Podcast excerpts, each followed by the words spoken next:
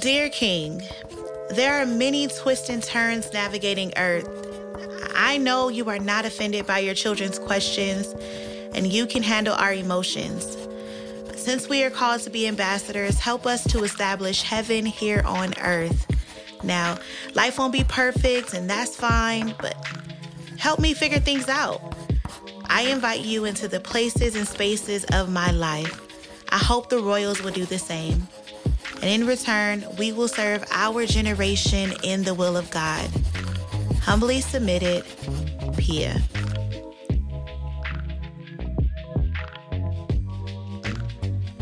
What's up, Royals? It's your guys, it's Pia, and I am back with another episode of Dear King, the podcast. It is so good to talk to you guys. OMG. How you doing? Are you okay? How's it been? I hope you had a marvelous week since the last time we talked. Um, we got in some things last week, so I hope you did some good reflection and got your life a little closer to together than it was before, okay? Make sure that wherever you are currently listening to on whatever podcast platform that you hit that notification so that you can be aware every time I post a new episode cuz y'all know what day that is, right? Wednesday. If you are a person who can just spell Wednesday without saying Wednesday, you are blessed and highly favored, but not me. So Wednesday it is, okay? Make sure you tell your friends and family, show and tell, show them all that we got going on on social media at Dear King Podcast and our website, www.dearkingonline.com. Make sure you spread the word of what we said here on the podcast so that other people can be blessed. Tell them all about it, okay? Now, I am just excited to be here. Um, it's always good to talk to you guys. And you know, today we have another hot topic.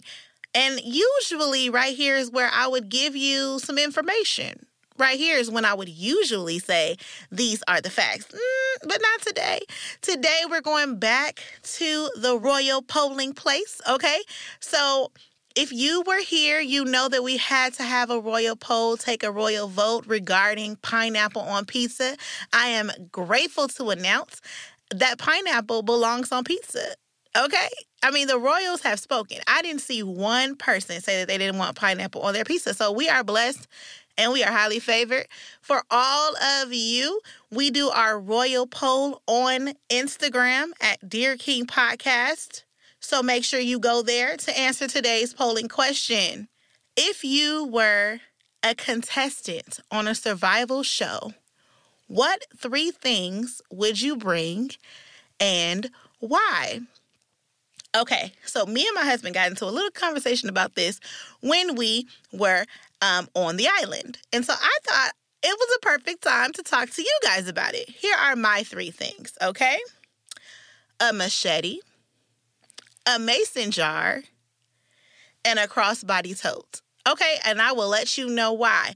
One, a machete because there are bound to be things that you're going to need to cut. Okay, there's going to be a lot of cutting involved in the jungle or wherever we're trying to survive. Okay, so we need to cut things. Okay, number two, we can scoop water with the mason jar. Okay, we can scoop water to bathe with a mason jar. Listen, we can trap food in a mason jar, and a mason jar is not easily broken. Pre- okay, that was a word on today. And number three, a crossbody tote can cover my private areas until my clothes are created. It can hold important materials. It leaves my hands free to use my machete, okay? And it can be a pillow at night. I can stuff some leaves in there and make my my head have a soft rest in place. And child, that thing is versatile. So, those are my three things. And I hope to hear from you guys about what you would take on a survivor show. Don't be all deep, okay? Don't be all deep. And y'all, we may not have service for all y'all people that automatically said they cell phone we may not have service. I mean, I said surviving. Like you might gonna be in modern civilization. So just think about it. I mean, I'm not judging, but just think about it. And that's the royal poll. I will let you guys know what the results are. So make sure you tune into the social media because, I mean, we may be weeks later be, and got the results and you didn't know. You weren't in the know. I'm going to take the most popular responses and tell you what we have to have in our survival kit. All right, y'all. So today's episode is all about this question Do the strong survive? And as you know, I'm going to share a little bit about my real life experiences. And to be honest, I used to think that I had to figure it all out on my own. On my own. Yes, I used to think I had to think about everything, figure everything out. I had to always have a plan. And I used to think that I wasn't really built for Christianity because the weight of responsibility and accountability was just too much. And I used to think that sin was too difficult to not do. Like when you are on a diet, telling yourself you can't eat certain things, that is difficult to do when it's right in your face. And before you know it, you have eaten an entire thing of ice cream and you're telling yourself you can start again tomorrow. But the thoughts aren't always going to just go away. I talked about it in the introduction of the podcast how I used to be all the way in with my relationship with Christ and then my pursuit to get it all right. And then there were times when I just was not in it. And not because I didn't want to be, but because I felt undeserving. There were some sins I just couldn't quite shake. And I felt like a hypocrite because those sins would make me feel less than. I felt like they were, or there was like a mantle on top of me placed by God, and He was trying to embarrass me because He knew I couldn't do everything right. So, feeling unworthy, I would take myself right on out the equation it would be a few years before I really realized it isn't the strong that survive, it's those that recognize they aren't strong. Many notable people in the Bible were older when their ministry really got underway, and there are some who were admired for their strength. David was an amazing warrior, but he was also a con artist. Samson was the strongest man alive, but fell weak to women. Honestly, quite a few men in power in the Bible had an issue with women. All right, Royals, that's a topic for another day, but just know that the men in the Bible, they struggle too. Okay, brothers? The men in the Bible struggle too. Although they may have been noted as strong, they didn't always rely on their strength, or their strength couldn't always be relied on. Just like I talked about in my real life example, your strength or will to do something isn't always enough. We need community, community with God and with humans. One of my favorite short stories in the Bible illustrates this so well. And you guys may know the story, but if you don't, you know I'm going to tell you. So in Exodus 17 8 through 14, Moses chooses his best man to head the front line in a war against his enemies. Moses gives him instructions to choose who he thinks is best to join him. Moses said, I'm going to go up with the rod of God. And then he chose some other men to go with him to the top of the hill. He didn't just go with God, he needed humans. And I don't even think he knew why he was taking them. Perhaps experience in his life was his best teacher. So the three of them go up on the hill Moses holds his hands up, proud to be doing the work of the Lord. And after some time, Moses' arms got weak and his ability started to fail him. Because he chose the right people, they began to act. Together, they pulled a rock for Moses to sit on. Then they each got on either side of him to hold his arms until the battle had been won. Number one, what are you trying to accomplish? Moses needed victory over the Amalekites. His sole responsibility was to help Israel defeat the Amalekites. That was his primary function or responsibility in the moment. That's what he had been assigned to do.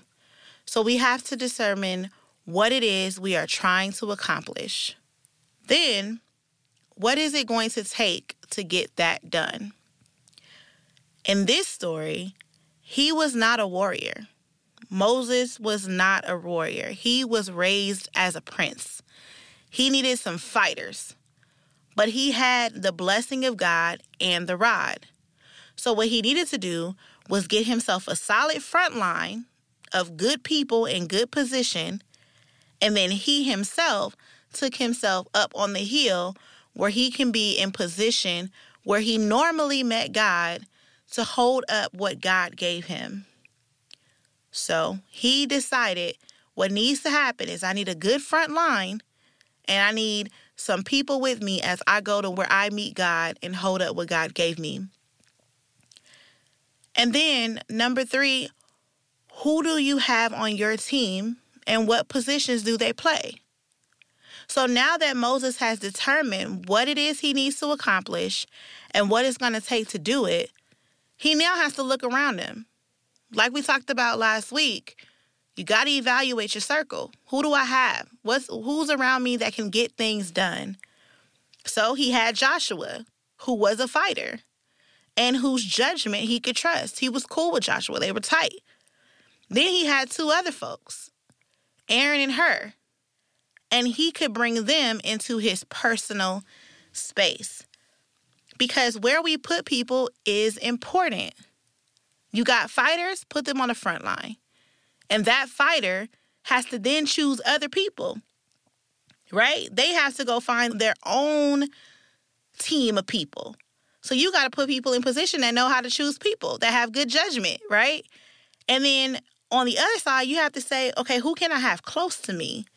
in the place where I meet God. So in that in in Moses' mind, he's like, okay, I got to bring people close to me, but they also have to be able to go in the presence of God because this is where I usually meet God, and so I can't just take people into my holy place. So in the places of vulnerability, are these people going to be able to uh, meet me in that vulnerable space?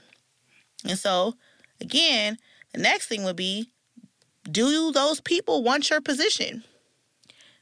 This is important when Moses' arms get tired, neither Aaron or Hur decided to take over where he left off. They didn't see this as a moment to do better than Moses could do. They helped him get into position to win, even if it looked different from the way it started. Moses' intention setting out was to hold up that rod until the battle was done. And that was what he found to be required. He had to hold that rod because if he held it up, they won. When he put his hands down, the Israelites began to be defeated. And so, what happens? What happens when you have people around you and they start to see you to come off your game a little bit? Are they going to get you some help, position you, and hold you up? Or are they going to be putting you in a position where now they gonna grab the rod out your hands and they gonna hold it up and see if that works. The Bible says in Ecclesiastes 9 and 11, the race is not to the swift, nor the battle to the strong, nor bread to the wise, nor riches to the intelligent, nor favor to those with knowledge, but time and chance happen to them all. We cannot predict the outcome. We will win some and we'll lose some. But we can stack our odds. Stacking our deck helps us win the battle. Community is a requirement. The first thing God said was not good was that men should be alone. God does life in community with the Son and the Holy Spirit. They accomplished so much together if Moses had been up there alone, he would have failed and decided he wasn't strong enough. If I'd overheard him, I would have challenged him that there is no one that could hold their arms and a wooden rod for an entire day.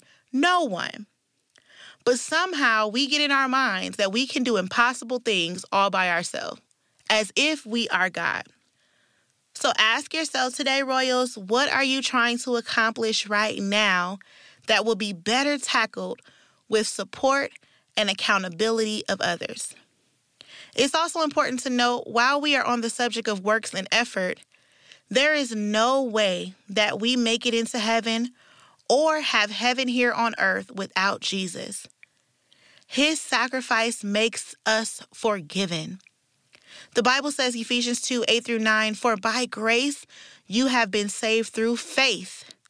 This is not your own doing, it is the gift of God, not a result of works, so that no one may boast.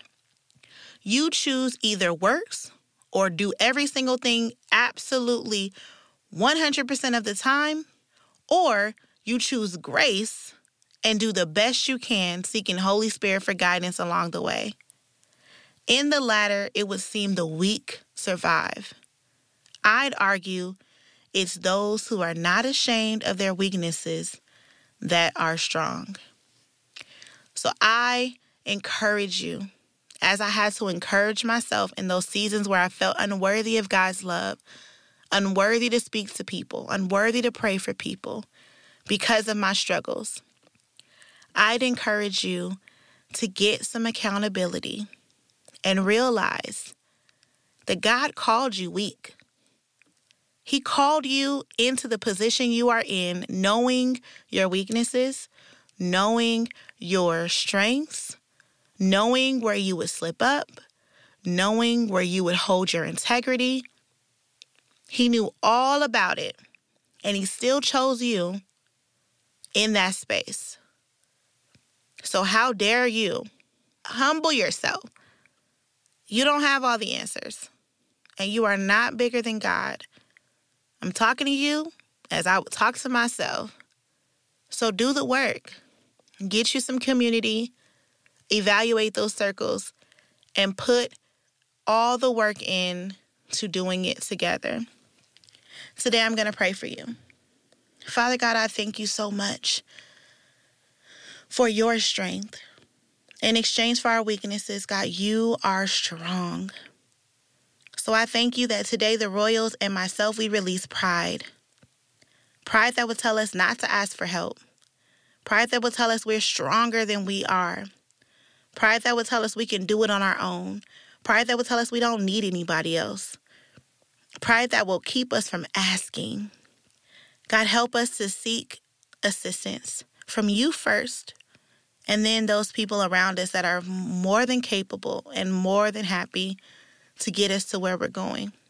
God, in this life, just as you in heaven have Holy Spirit working here on earth and Jesus who sacrificed for us, just as you do life with community, help us to adapt your personality, adapt what works for you in our life. Help us to make realistic goals, God goals that we can accomplish, goals that are inside of your will for our life.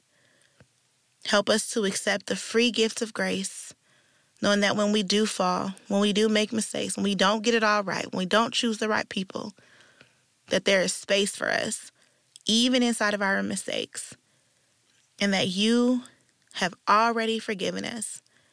We can't be perfect here on earth, but we can accept the free gift of the blood of Jesus that purifies us and makes us present as flawless.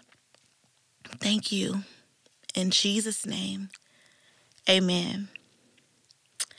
Royals, I hope that encouraged you that even in this season, you are worth the help. So get you some, okay? And if you are my friend, you're listening, and I just prayed that prayer and you said, Jesus, God, Holy Spirit, who are they? How can I take advantage of the free help, the free grace that comes, the free um, no judgment zone? I want to introduce you to my bestie, Jesus Christ. He lived, died, and rose again just for me. And if I didn't need it, but you did, he would have done it just for you. He saved the whole world with one gesture for once and for all.